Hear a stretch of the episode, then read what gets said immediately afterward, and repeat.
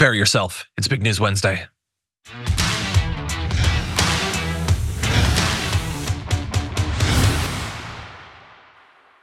It is indeed Big News Wednesdays with me, John Iadarola. Obviously, I'm here pretty much every day. I kind of live here. This is my house, this show.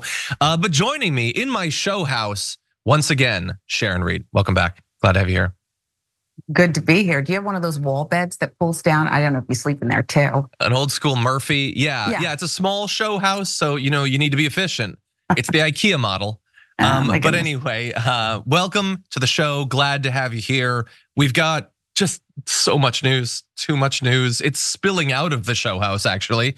Legal update news on Donald Trump that we'll be talking about, including how Alina Habba's 15 minutes of fame could be coming to a close. We might be in minute 14 right now. We've got continued fallout from the tragic death of three uh, US service members in Jordan over the weekend and how the right wing is attempting to use that to score political points and oh, maybe bring about World War III. And we could have impeachment like right now. Not Joe Biden. He's cool for a couple weeks, but his cabinet members are not immune to impeachment as well. And uh, the Republicans are really gearing up for that. We've got a whole lot more besides, and that's just in the first hour. So uh, those of you who won't be around for the aftermath, those of you listening on the podcast, for instance, head over to youtube.com slash the damage report where you can see a whole bunch more content that we release as videos on demand uh, on a daily basis. We will be diving into the continued and perhaps escalating feud between the MAGA world and the Swifties. Who will win? I think I actually know, and we'll talk about it coming up in the aftermath. For now, though, we do have to jump into the news. You ready to do this thing, Sharon? Uh, as ready as I'm gonna be. Like you said, it's okay. big, big news Wednesday. It is. And let's get started with how big it is, starting with this.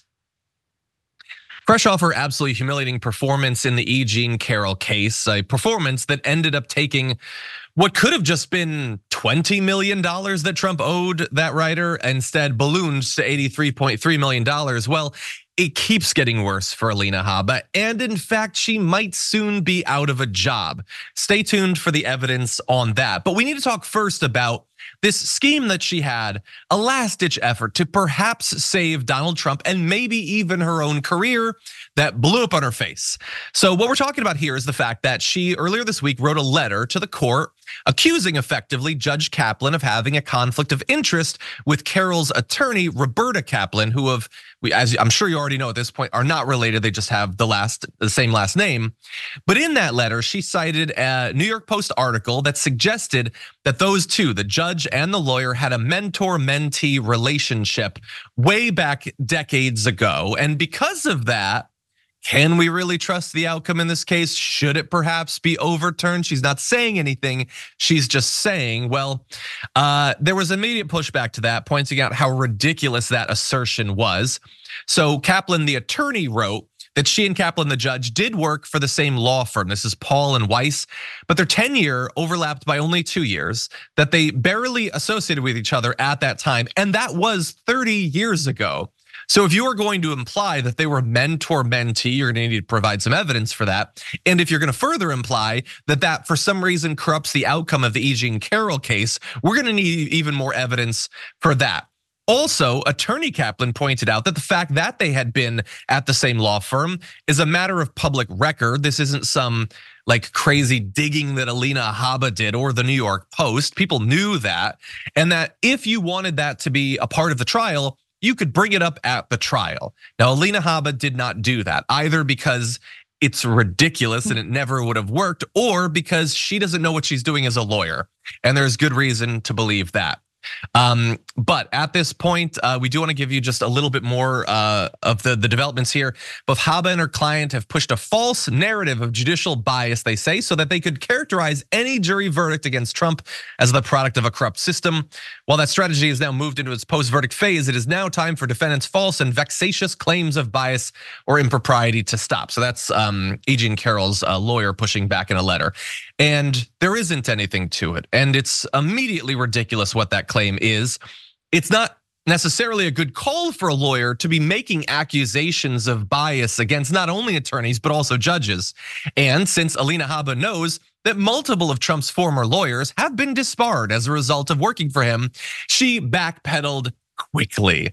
So she, within just two hours, responded with another letter uh, backtracking on the accusations, she insisted that she had, quote, played no part in uncovering the information in the Post article, which again was a matter of public record, did not know the identity of the anonymous Paul and Weiss partner cited in that article, and had, quote, no personal knowledge whether the information contained in the article was true or false. All of this she offers up as a defense of her actions. And I ask you, is that a defense of her actions or does that just make her actions look worse? So she made these claims of bias against an attorney and a judge, not because she had talked to the source, she had reason to believe it was true. She did it without any of that. Like totally off base, totally without any additional information. She happened to read something in the New York Post, which is obviously super trustworthy outlet, and then just ran with it. So as a result of that, I think she could be in trouble. Um, she's Coming off that big loss, uh, Sharon, what do you think about Alina Habba? Uh, well, first, Roberta Kaplan is a powerhouse. Alina Habba is someone who doesn't have a grasp of the facts, the law, uh, and can't manage the media, the PR thing either. But I would like to say this. Um, she's perfectly capable of screwing up on her own, John. But I also think that when you have a client who probably told you, you better write that letter. I, I read this on page six or something. A client who was uh, full of both verbal and non-verbal outbursts. I mean, he's walking in and out of the courtroom. He's waving his arms. He's, you know, sweating orange nonsense that's dripping all over the place. She wasn't going to win anyway. Did this help? Mm-hmm. No. Um, and Habba, she should just put the law degree perhaps on her resume, but don't use it. Don't ever use it again. well, she may not have to use it in this context for much mm. longer. In the intro, I alluded to the fact that she could soon uh, be out of a job, and here's the reason that people are speculating about that. Uh, Donald Trump put up a post on Truth Social saying, I'm in the process, along with my team, of interviewing various law firms to represent me in an appeal of one of the most ridiculous and unfair witch hunts our country has ever seen the defamation sham presided by, he goes on to attack Lewis Kaplan and he's attacking other judges and everything. Anyway, he goes on to say this entire hoax is a disgrace to our American system of justice. Any lawyer who takes a Trump case is either crazy or a true American patriot. I will make my decision soon. So at the end, he implies that Alina Habba could either be a patriot or maybe she's just mm-hmm. crazy. I will leave you, viewer, to decide. But the more important part is the beginning. He's interviewing for law firms. Why do you have to do that, Trump? You've got a lawyer, you've got a star in Alina Habba. In fact, she knows all the details of the case. She's already defended you in the case. Why wouldn't she defend you in the appeal? Well, he doesn't seem to have any interest in that. And honestly, like he's made a lot of bad staffing choices, but getting rid of her, you know, in favor of some other uh, uh, uh, legal uh, representation is probably the best choice he could make here. And so Alina Habba has hitched her wagon to Donald Trump, but he looks ready to kick it off. Um, so, you know, might be time to head to LinkedIn, you know, give it a little brush up, maybe mention some sort of expertise in the field of AI. I hear that's hot. But for now, her 15 minutes of fame in the MAGA world might be coming to an end. And I will ask you, Sharon, since we know how this tends to go, you have someone like Alina Habba who's willing to say and do anything for Donald Trump, and then he kicks her to the curb. She'll probably make some appeals to him to keep her, uh, her in his orbit. But if that doesn't work out, how far away are we from the anti-Trump Alina Habba book being released? Perhaps with a tour on The View or on Morning Joe to accompany it. Well, she might want to self-publish. I don't know that she's impressed enough people, even by being close to Trump, um, to warrant any kind of advance that's worth it. Maybe one month's rent on a, a studio apartment. Uh, but I really, I, I don't know that I believe he's interviewing other top law firms because uh, just I'll clue you in on something in case you didn't know. A lot of times they won't even give you an appointment to have like a go see. They won't even put you on the books until you pay a little fee, a retainer. And given his mm-hmm. track record, I don't know that they're actually picking up for him, but it might be a good idea, as you said, to change legal teams and maneuvers. Um, but unless you're going to change the client, Alina Habba, the next guy, Rudy, whomever. Yeah. It's just not gonna matter. But I wish her the best. I, I don't see a book tour though in her future. I don't even no. see Fox and Friends. No, oh man. I'm sorry. Standards are so low. You'd think she'd be able to get a guest spot on the five or something. But um, yeah. Look, we also know that there's a lot of law firms that have been absolutely burned by Donald Trump, and and also, like I I guess theoretically you could represent him at appeal. I, I don't know how likely the appeal is to work, so it probably wouldn't be long time work. And there's no chance of you winning at this point. So are you just going to take the small chance of actually being paid for what's going to end up being a black mark on your firm's reputation? I don't know. Stay tuned to find out.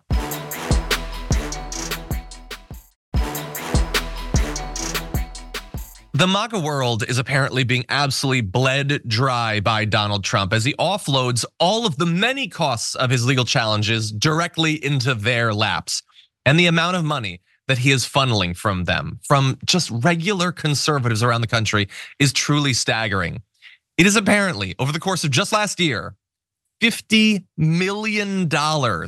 Not in all of the costs of all of his trials, but all of just what the PACs that raise money from regular conservatives have put forward towards that. $50 million that was given by, you know, truckers and grandmas or whatever who like really want to build that wall or something. Instead, it's just going to Alina Habba or flights to New York City or whatever.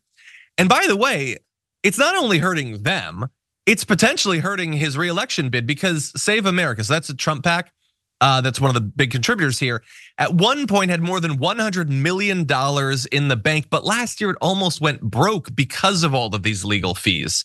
And so he's been apparently directing 10% of donations raised online to that PAC. So 10% of everything that is raised goes to that. So you might think, well, you know, shed no tears for the MAGA world. If they're donating to his legal defense, then they get what they deserve. But they don't even know that that's happening. You know, they get an email about how election interference or something, something Hunter Biden's crotch, and they're like, I want to donate to that. But instead, it just gets thrown into these legal challenges. And by the way, some of them are necessary. He's being sued. Others are totally optional. Like he doesn't have to appeal the E. Jean Carroll thing. And if he does, it's going to cost millions of dollars. But it's not necessarily going to cost him millions of dollars. It's going to cost poor conservatives that much money. And I will remind you, Donald Trump assures us that he is a billionaire. He could absorb those costs if he really wanted to. He could pay for the defense necessitated by his actions, his statements. He did these things. But instead, it's the MAGA world that's gonna pay. What do you think, Sharon? And they're gonna pay and pay and pay because he keeps doing these behaviors, even though everyone's pointing out the bar is so low, by the way. It's been four or five days and he hasn't said anything against her to defame her. Really? Um, but I don't feel a bit sorry for, as you call them, poor conservatives they don't even know what day it is, nor do they know who pres- who's the president of the United States. So the fact that they are a little bit clueless and perhaps getting ripped off, I don't know what the laws are and campaign finance and all this other stuff, raising money with a super PAC, you know, are loopholes and stuff. But oh well, if you choose to just kind of walk around in a stupor with your eyes closed, you're going to bump into things and then you get bruised up. That's on you. Yeah. Yeah, I just I just wish that the cost was on him. Yeah. And, and, again, like, look, some people there, I'm sure there will be conservatives. There'll probably be Fox News people that will see the same reporting, and uh, they will be concerned not about the fact that regular conservatives are hmm. pointlessly wasting money that they don't necessarily have to waste on Donald Trump, but that this is proof of the Democrats' plan. Look at what they're doing. They're trying to cost Trump all of this money. They're trying to bankrupt him so that he can't run in 2024. But again, I will remind you, he's a billionaire if he wants to spend a billion dollars on his campaign, theoretically, he could do that. He shouldn't need those donations. Um, but I will also remind you, these challenges to him are for actions that were so not necessary. You did not need to steal those documents. You did not need to launch a coup. You did not need to abuse E. Jean Carroll. And you certainly didn't need to spend years defaming her after that. You didn't need to try to find 11,000 votes in Georgia. All of those things, Donald Trump, are on you. And so when there are legal challenges over them, when there are high costs for your lawyers and all of that stuff as a result of it, you opted into all of that. This is like the most costly series of own goals our political system has ever seen. If you believe that that Joe Biden is an authoritarian and he's just making all this up, well, then Trump has definitely made it easier for him because they haven't had to dig into his past or anything. This stuff is all super transparent. And that also is on Donald Trump. But I want to ask you about your opinion about one other thing because um, you know this is hurting his ability to you know like put this money into other things. But also Nikki Haley is starting to try to make a little bit of noise about it. She posted a tweet saying, "Another reason Donald Trump won't debate me. His PAC spent 50 million in campaign dollars on his legal fees. He can't beat Joe Biden if he's spending all his time and money on court cases and chaos." So she's still not saying that it's merited. She's still not saying that he is a criminal. She's still not saying he did these things. But she is at least saying, look at him. He's a mess. It's chaos. This is why he can't run a serious campaign. Do you think that this could potentially work for her? It could. Again, I lament that the bar is so low from the woman who didn't understand what the Civil War was about and wouldn't utter the word slavery. But she she could potentially hurt him with some. But again, I think there's still so many people, not everyone. You have independents, you have people who are former Republicans or RINOs or whatever, who aren't going for it anymore, even with the conservative court and the like. They said it's too much. Ending abortion's too much. But so it could hurt with them, um, the money, the big donors, people who are kind of just sitting around unafraid of being targeted or getting a bullseye to the back. Um, but I think it could potentially. She's still around irritating him in her dress. 100%. Um, well, uh, I will also just add on. I understand what you're saying. Four days of not defaming E. Jean Carroll's not the most impressive thing in the world, but it's a record. Oh, John. It's a record for quite some time, and he's still not doing it. He had a really long post, as you saw, that talked about the judges and their bullies and all of this. E. Jean Carroll, crickets. I got nothing to say all of a sudden, and it's it's a silence that I absolutely relish.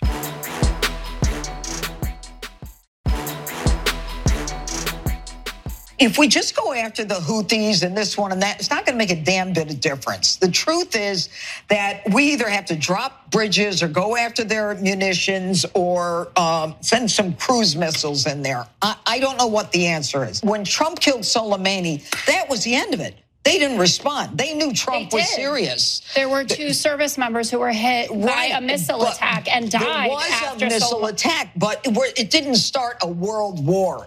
If we go after, everyone is saying, and what what uh, Biden is saying, I don't want a world war. I don't want to make a bigger war. He's such a wuss on the world stage. So is Jeanine Pirro trying to goad Joe Biden into World War III by calling him a wuss, by saying that he's weak, and she's not alone. We're gonna get into the others, and she is so thirsty for blood. For US service members to go back to the Middle East and die once again in great numbers, that she's not gonna be stopped by a little bit of a fact check from Jessica Tarlov, which that was a great fact check, by the way. Her point was when Trump did a thing, that was it done. Nobody died. That's not the case. It definitely happened exactly the way that it did in this case. There was a missile strike that killed people. And she tried to pretend that she knew that. Yeah, no, there was a missile strike, but there was no wider war. You didn't know that, but much more importantly, because not everybody's who's going to remember that. You don't care. You made a point. It was directly contradicted by the facts, and it's utterly irrelevant to you. So, what did you actually mean? If the veracity of your claim was irrelevant to the argument you were making, what argument are you actually making? Well, it's the larger argument that Biden needs to do more. Now, she'll say things like, well, but Trump didn't lead to a bigger war. But what are you calling for? You're calling for the destruction of Iranian infrastructure. She's calling for bridges to be bombed. She's calling for munitions to be, she's talking about attacking the military of Iran. It's not like the munitions are stored in a farmhouse in the hinterlands. It's a military base that she's talking about hitting. And the crazy thing is that Fox News wants to have their war and eat it too. They want to say, we're not uh, for intervention. You know, Trump kept us out of wars. He kept us literally in the same exact wars we'd been in, by the way. Um, but Biden is weak. Biden shouldn't get us in a big war, but he has to be strong. He shouldn't launch us into another war, but he should attack the military of Iran and just assume that they won't do anything in response to that. So look, they they know the game they're playing. They know the impossible position that they're putting Joe Biden in. But it's an election season. They don't care. They don't care if this results in more US service members dying. They're trying to earn some points right now. And as I alluded to, It is not just Jeanine Pirro. You saw Donald Trump was sharing uh, footage from Sean Hannity, where Sean Hannity was saying this is utter weakness from Biden, implying that he's not doing enough in reaction to this. Trump himself, in response to the attacks, had said, I ask all Americans to join me in praying for those who've been wounded. This brazen attack on the United States is yet, yet another horrific and tragic consequence of Joe Biden's weakness and surrender. Remember, Joe Biden literally pulled us out of Afghanistan, something that Donald Trump to this day attacks him for, a war that Trump kept us in. So he kept us in the war. Joe Biden got us out of the war. Joe Biden appears to maybe be trying to not launch us uh, into another regional war in the Middle East. And yet, somehow coming out of this, Fox News would have you believe that Joe Biden is both weak and a warmonger, and Trump was super strong, but we weren't in the wars, even the ones that we were actually in. It's nonsensical. It's a hard. I'm having a hard time following it, Sharon. What do you make of all this?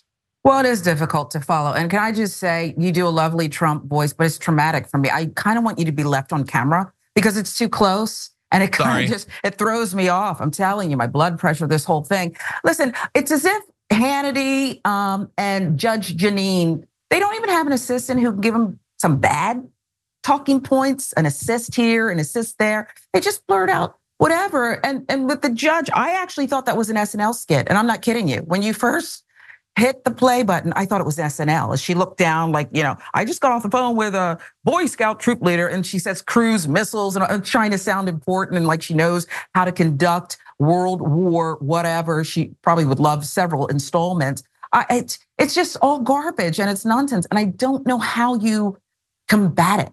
I don't know what yeah. the Biden administration could even say or do, or if you should push back on this wackiness. Look, eh, I guess the way that we combat it is sort of, I guess, the way that we've been trying to for a long time. We've been trying to warn, make sure that the American people understand the cost of these sorts of conflicts. And remember, like, that took work for a long time from a number of different outlets. People were like largely supportive of the invasions initially of Iraq and Afghanistan. It took years for them to be turned against, like basically blind support for American imperial adventures. And now they are still largely against that sort of thing. It's why Fox News has to pretend that they're against intervention. They still understand that a lot of people, even Republicans, are not interested in us getting involved in another decades long nation building exercise in the Middle East. The issue is that they still want those things. They still want the money to flow to the defense contractors. They still love the idea of people in the Middle East being killed. And so that's why they're sort of jumping through hoops it is a reminder that we were successful in that rhetorical battle. We just need to make sure that people are reminded and that we strengthen the aversion that they thankfully developed, perhaps belatedly, to these sorts of uh, wars in the Middle East. But um, I want to add one other facet to this, and that is that she, Jeanine Pirro, used Trump as an example of how this is supposed to be managed, which is he killed Qasem Soleimani, and then that was it. And he did it because he's strong and he did it to protect us. And that's not why he did it at all. We already know why he did it. It was revealed by John Bolton, who said he did order the early exit of the head of the Iranian Quds Force. What a weird way to describe killing a man, the early exit. But but in listening to him talk about his views on why that was important, it was clear to me it wasn't simply to eliminate this major figure who was the leader of Iranian terrorist actions, but because it was such a big event, he would get enormous credit for it. He did it because um, remember, it wasn't just that he wanted generic credit in this area.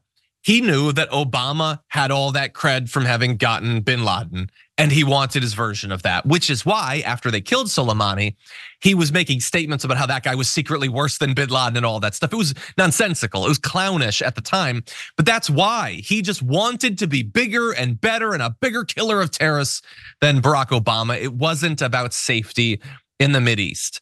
Now, hopefully, that is what is central to Biden's response. He said after the deaths in Jordan, we will strive to be worthy of their honor and valor. We will carry on their commitment to fight terrorism and have no doubt we will hold all those responsible to account at a time and in a manner of our choosing. But thankfully, that has not meant we're carpet bombing Iran because Iran has already vowed that they will respond to any US strikes in the aftermath. Uh, because of course they will. Like, what would you do if Iran attacked US bases in Georgia. what do we? It's this weird thing where we expect, oh, we'd respond in this way. That's very natural and very human. Everyone else won't do that. Every other country won't act as any human would. They'll be so intimidated by us, so impressed with our might that they would never support a terrorist movement that sought to strike us or anything like that. That has never been the truth. It is this myth that persists for some reason that I will never understand. So I am hoping that Biden will respond as he is required to, but in a measured fashion, not in the fashion that so many at Fox News are pushing him to. But what do you think? I think you're absolutely right. And um, as Americans, we forget often that things of uh, decades before, like the first Iraq War, gave us things like planes into buildings. All those years later, I mean, it's a it's something that we have to reckon with. And look, our leaders aren't perfect. I've not sat in that chair. I don't have my finger on the button. It's not fair to second guess them, but that is exactly what we're doing. You're also right about Trump wanting his viral moment, which is also why he tried to duplicate the same footage where Obama walked out and said Osama bin Laden the name correctly. Okay. He wanted that viral moment. It's the same reason why Melania ripped off Michelle's speech, right? Because yep. it sounded good and they wanted to look the part without everything else that perhaps goes into it. So it's it's par for the course. We don't need to get in deep. We don't need another world war. We're already drawn into and inserting ourselves in many things that others wish we would extricate ourselves from. 100%. Yeah. Yeah. And some would benefit. Some wealthy people, well connected, they produce bombs and all that stuff. Uh, for most Americans, we have no interest.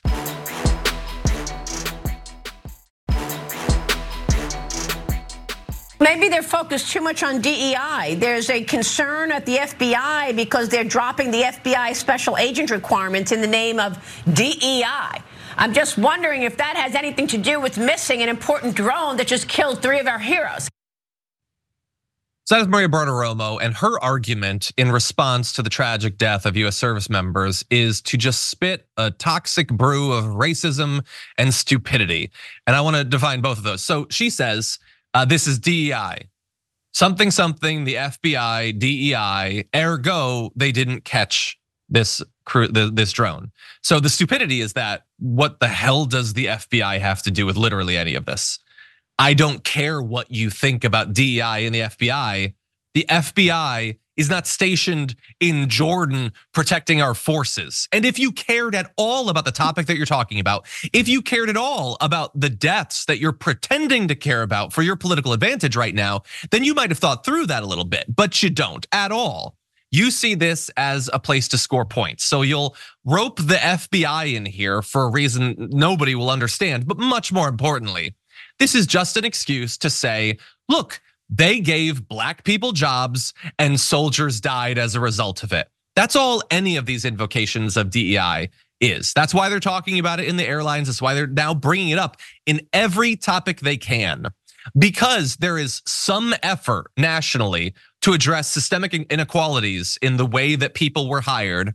Anything bad that happens from here on out is because of DEI, which is their way. It's like sanitized. It's their way of saying black people having jobs is why bad things happen. That's exactly what it means, but they're not going to say that out loud. They're not that emboldened yet. Stay tuned for, you know, 4 years into the next Trump administration or something. But for now they have to code it with an acronym but that's all that it means. Sharon, what are your thoughts about this? So what you're saying is she's factually incorrect, racist, and I would add audibly offensive. Stop shouting at me. Please stop shouting at me, okay? Um, but only the best people. The real affirmative action in America has people like her sitting in the chair of their own show. Her name is on the marquee, a national show getting paid, I would suspect, millions and millions of dollars when she's making nutty, wacko stupid statements like that. Only the best people, okay? I would like to see in the cockpit when I fly DEI because I actually watch every episode of Air Disasters and I got to keep it real with you, okay? I they kind of all look a certain way, particularly if the crashes happened before a certain decade, okay? So, sorry, that's just the way I feel about it. I I haven't seen that show. So I Gotta can't respond it. to that. And as a person who frequently screams, I'm going to push back on you on that. But um, but yeah, no, it's it's ridiculous. It's it's just it's taking the deaths of soldiers to make a racist point. Mhm. That's all. And in particular, let's not miss out on what must be an added bit of glee that she gets from this the identity of the actual soldiers who she knows people of color killed. Well, what if we could take their death and we could use it as a way to attack people of color? How delicious would that be? That is the fantasy that Maria Bartiromo is living out, and it is not lost on her audience who delights in it as well. Now, that said, I want to move on to another topic, but don't worry, there's gonna be plenty of racism in this one too. Democratic Representative Robert Garcia used yesterday's impeachment hearing to remind the world of what the Republican plan for border security looks like. I want to remind the public that Donald Trump and House Republicans also have their own ideas for the border. So let's review the majority's border ideas that they've actually presented. Here they are. Donald Trump actually has said that he wants to build alligator moats along the border. That's one of his incredible ideas. Another idea that Donald Trump has promoted is he actually wants to electrify the border fence and maybe even put some spikes on the border. That's another Donald Trump and MAGA majority border idea.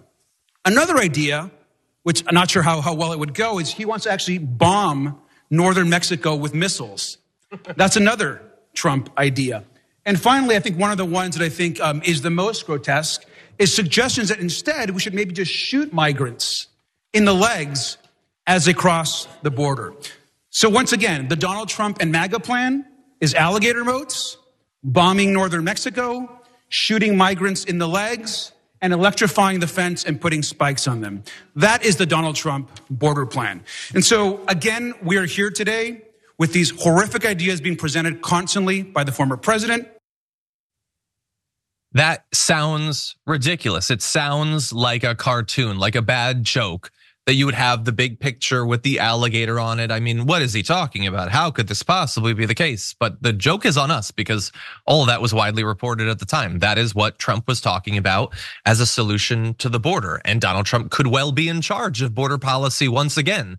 So as the right tries to use what's going on at the border to score political points, to potentially improve their standing among the electorate during this election year, it's in pursuit of getting Donald Trump back into the office where he will once again with his even more addled mind, be coming up with bangers of ideas like alligators and moats and electrified fences. And it is not lost on me that when uh, the congressman reminds the country of all of that, that will rightly horrify reasonable people. And many independents will see that and think, oh, yeah, that's what those years were like. But for the right, they like being reminded of that. They liked those ideas, those like Looney Tunes esque ideas that would maim and kill migrants, they want those again. They're getting a small version of it with Greg Abbott with the concertina wire and the floating barriers in the rivers that have razor wire on them as well. They like that idea, you know, we're ripping people's flesh, we're causing them to bleed out. But it's not alligators and it's not electrified fences. How great would that be? How would how great would it be to just start opening fire on the migrants? So I'm sure Sharon that many of them are getting excited about the prospect of that once again being on offer. Yeah, and I tried to think, you know, where do they come up with this stuff? Who's dreaming up this plot? I think it did come, it could be Stephen Miller too, but I think this came from Trump looking over the shoulder of a 14 year old video gamer who said, you know, we could use that. I think it's actually that that simple. And I I know that Americans need to pay attention after all. If you don't pay attention, life as you know it that you're so busy being distracted by could could go away. It's really that simple. But there's so much nuttiness and you kind and it kind of like bleeds reality and non-reality, fact versus fiction that it's a lot to keep up with. And it needs this show and these visuals to see an actual alligator moat plan, a visual of that to say, oh, I guess it's not, this is real. You know, then you turn to your kids and say, now what video game is that? Mm-hmm. Oh, there's not one that combines all that together. It just has the shooting or the alligator moat. So I really think that this is where we're at. It's just as nutty as it gets. It kind of helps push us back and make us take a seat and say, it's just too much. I, I don't even pay Yeah. attention to this. Yeah, it's it sounds like a, like a satirical movie. Yeah. like it sounds like a movie that's like kind of like it's kind of hits you over the head. It's too obviously ridiculous, but it's real. We we lived through that. We could live through that again. Um, and though, you know, Representative Garcia is in the minority in the House, can't necessarily fight all of this off, at least he can remind us of what we went through and what we could soon be going through again. But regardless, uh, they're full steam ahead, and so too must we be. Let's jump to the next part of this. Uh, last night, the House Homeland Security Committee Republicans approved two articles of impeachment against Homeland Security Secretary Alejandro Mayorkas uh, just after midnight. So that means it is out of the committee. It is full to the to the full House. So we're going to see action on it this week. It passed out of committee along party lines. No one is surprised by that. No Republican had any problem with this. They think that all of this makes sense. This sham impeachment that they have cooked up against the Homeland Security Secretary. Uh, how sham is it? How how extreme is it to impeach a cabinet member because you don't like that there are migrants? Well, if they successfully vote to impeach him, it will be the first cabinet member to be impeached since 1876. This is so very much not a thing that is done. We've had crises. We've had disagreements. We've had tribalism in America. We've had the party not like a variety of different secretaries for good reason incompetence, a refusal to do your job. It has not resulted in an impeachment of a cabinet member in 150 years, but that is the road that they are now leading us down. And it's not just radical from my perspective, even their traditional allies think that this is a pointless, boneheaded move. So, uh, Alan Dershowitz, big defender of Donald Trump, specifically in his impeachment, published an op ed arguing uh, that Mayorkas has not committed bribery, treason, or high crimes and misdemeanors, and that most Republicans are prepared to apply a double standard based on partisan considerations. That is 100% what they're doing. It feels weird to agree with Alan Dershowitz, but he's right. And even the Wall Street Journal, stalwart defenders of conservatives on most issues, says it achieves nothing. A dispute on policy does not qualify as a high crime and misdemeanor, which is 100% the case. And yet, they're probably going to do it. They only need a few defections to fail, Sharon. But uh, do you think that it's likely that those defections could come? I imagine that if you vote against this, that's it for you on the right. But what do you think? Yeah, you'll be ostracized. You'll be kicked out of MAGA world. Trump will order it. I think it'll probably go through, okay? Because while I, wow, it's weird. I agree with Alan Dershowitz as well. Um, they already impeached an attorney general. So why not go for a cabinet member this time? You know, you had Eric Holder before, that was a first and a distraction. And now you have something like this. This, as you actually get an offer with just about everything you want on the border, and then you say, one is too many, and we just mm-hmm. push back. Yeah. Yeah, we got through, like, when I think back to the Trump cabinet, people who are specifically chosen because of their desire to dismantle the area of bureaucracy that they are ostensibly there to manage, not impeached. Betsy DeVos, not impeached. But for some reason, in this case, uh, he has to be. Now, Republicans say that they are obligated to impeach Mayorkas because he has forsaken his duty to defend the border, the, border, which they say is in the middle of a crisis. And it's a big crisis, so big that they have to impeach him, but not big enough to do literally anything to solve it. I will remind you, Mike Johnson, the Speaker of the House, who will be voting for Mayorkas to be impeached, has already said that the bipartisan Senate border deal has been worked on for months. That includes some things that Biden wants and a lot of things that the right has been asking for is dead on arrival. And we already know full well why that is. Trump continues to pressure the right wing to reject this deal, bleeding the illegal aliens that are pouring into our capital C country are taking over our double spaced cities and attacking our police. They are forming gangs and they are tough. Close the border. You do not need a ridiculous border bill that will allow 5,000 people into our country a day. Call it the stupid bill and make sure it doesn't get past it. I don't know what happened with that. It will make things much worse. Close the southern border, no bill necessary. So there's a lot of issues there. The 5,000 person a day thing, that's something that the right is all saying in the bill. There's no evidence that is is actually in the bill, but they don't know or care. Um, call it the stupid bill, but don't pass it. Don't do anything. Because if Joe Biden gets a deal passed with the right, even giving them tons of what they want on the border, allowing conservative principles such as they are to drive how the border is secured, that will be seen as a win for him. And maybe that's good for the Republicans. Maybe that's good for the country in some sense. But so long as it is not good for Donald Trump, he has no interest in it. This is not America first. This is America maybe eventually at some point, but me, me, me right now. That's what we're seeing. And so Speaker Johnson can say that he's not dismissing the border deal to help Trump, saying that's absurd. Sure.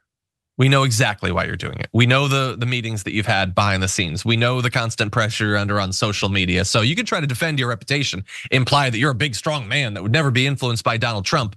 But we saw the about face that the right uh, made on this topic once Donald Trump took interest in it.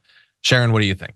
And then members of the other chamber, remember, flat out said it. I mean, they just said, yeah, it's him. And uh, we're just going to stand back for now, Mitch McConnell and others. This, if me first were a person. There he is. Okay. And it's so sad that this is what we're dealing with. You're right. It's such a crisis. And people are being threatened. And I'm sure they're going to throw the rape and murder thing around as much as they can uh, about this, you know, migrants crossing the border and everything. Problem is, though, the people who actually live down there, conservatives, many of them said, we, but we don't want this. They rejected Greg Abbott's uh, tactics. Mm-hmm. And so now you have Trump saying, well, we're going to leave it alone for now. And then we'll let everybody through until I get in office and I fix things correctly. That's what's stupid. I think about how long, like if you if you take it, if you believe that it's a serious crisis, hmm. what like a year? Let's wait for a year. No big deal. Want to do what, it right? What do you actually think? Yeah, we yeah we got to do it right. We got to do it right when time. we care about it.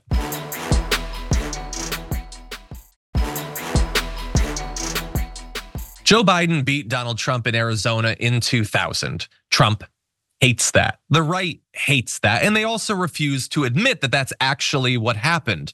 But they clearly think that Trump is vulnerable there, which is why they're going to extreme anti democratic lengths to make sure that that won't happen. And in this case, they're effectively setting up a system wherein if the Arizonan people vote for a candidate that they don't like, they can just reject it. They just reverse it like they wanted to do with Mike Pence.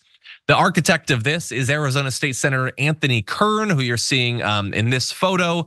He was a fake elector in 2020 who still holds elected office. That's fun that that can happen. Anyway, he's filed a proposal to have the legislature select who will get the electoral votes of the state rather than the winner of the popular vote in Arizona, which really demonstrates a lot of faith in the popularity of your candidate that you want to stop the popular vote from having any effect whatsoever.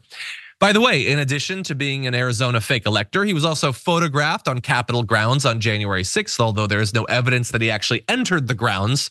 So he's kind of an insurrectionist, kind of a coward at the same time. Anyway, he pushed for an, unending audits of the vote because he didn't like the result of the vote.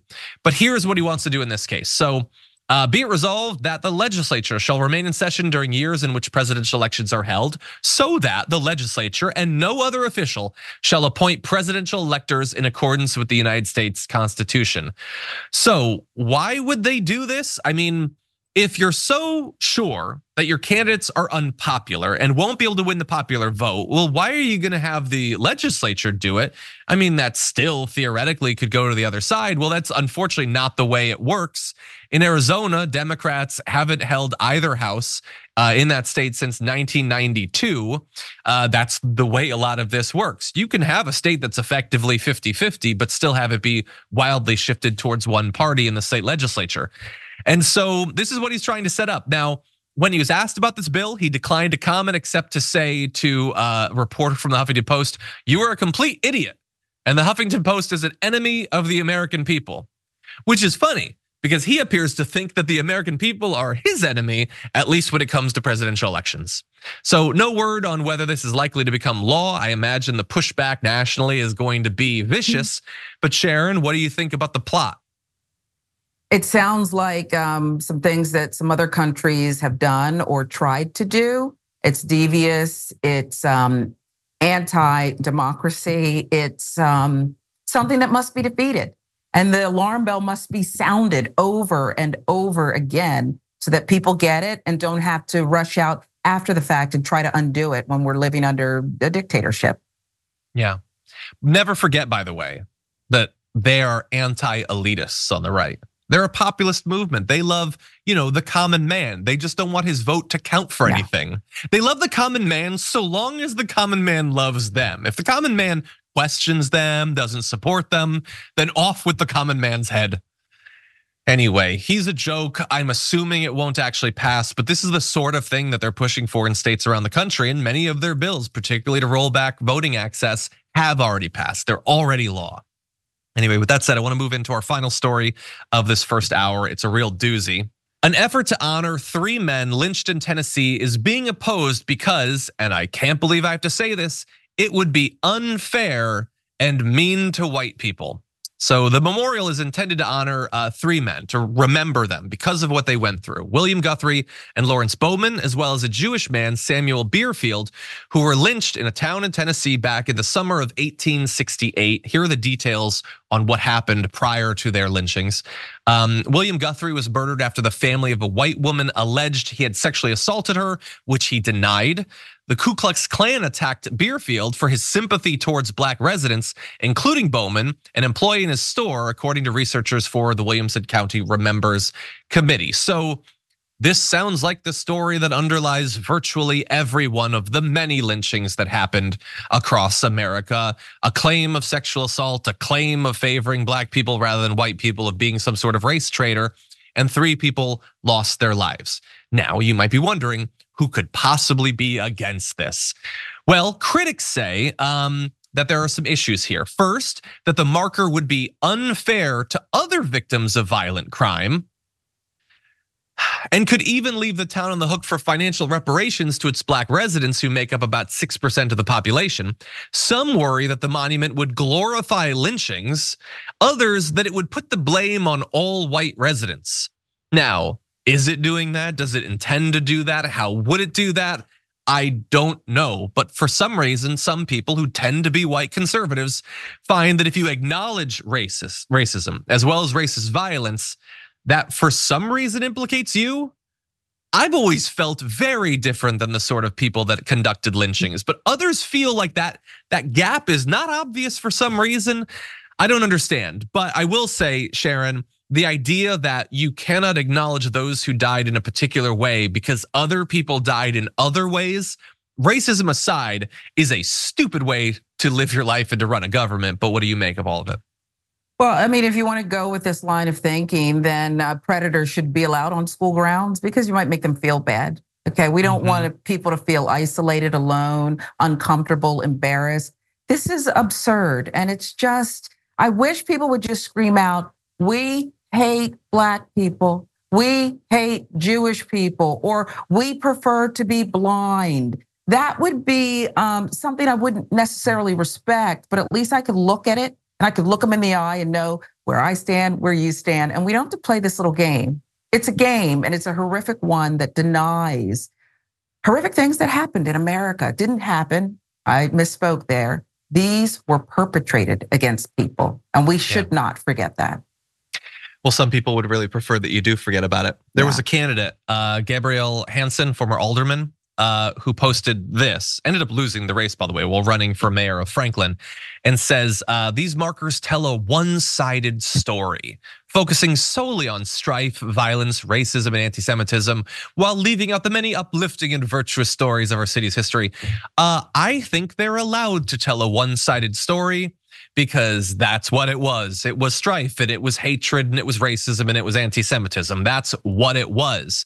Any particular monument does not need to tell in totality the story of a town. How would that work? Like, you know, I've always thought that the Vietnam Memorial is really focused on like people dying in Vietnam. It should really talk about how other good things have happened in Vietnam. What are you talking about? That's so obviously stupid that you clearly couldn't mean that. It's just that in this particular case, uh, it really makes us look bad if you remind people that there's racism in our past. It might make people wonder could there be racism in our present or our future? And we don't want them to be thinking about that. But by the way, and some of you in the audience are probably already wondering about this. They don't want this memorial, but you know what memorial they do have? They have a Confederate monument in Nashville. Now, not the same exact town, but that's allowed for some reason. How many uplifting stories does that monument talk about, by the way? Because that's the only kind that's allowed after all.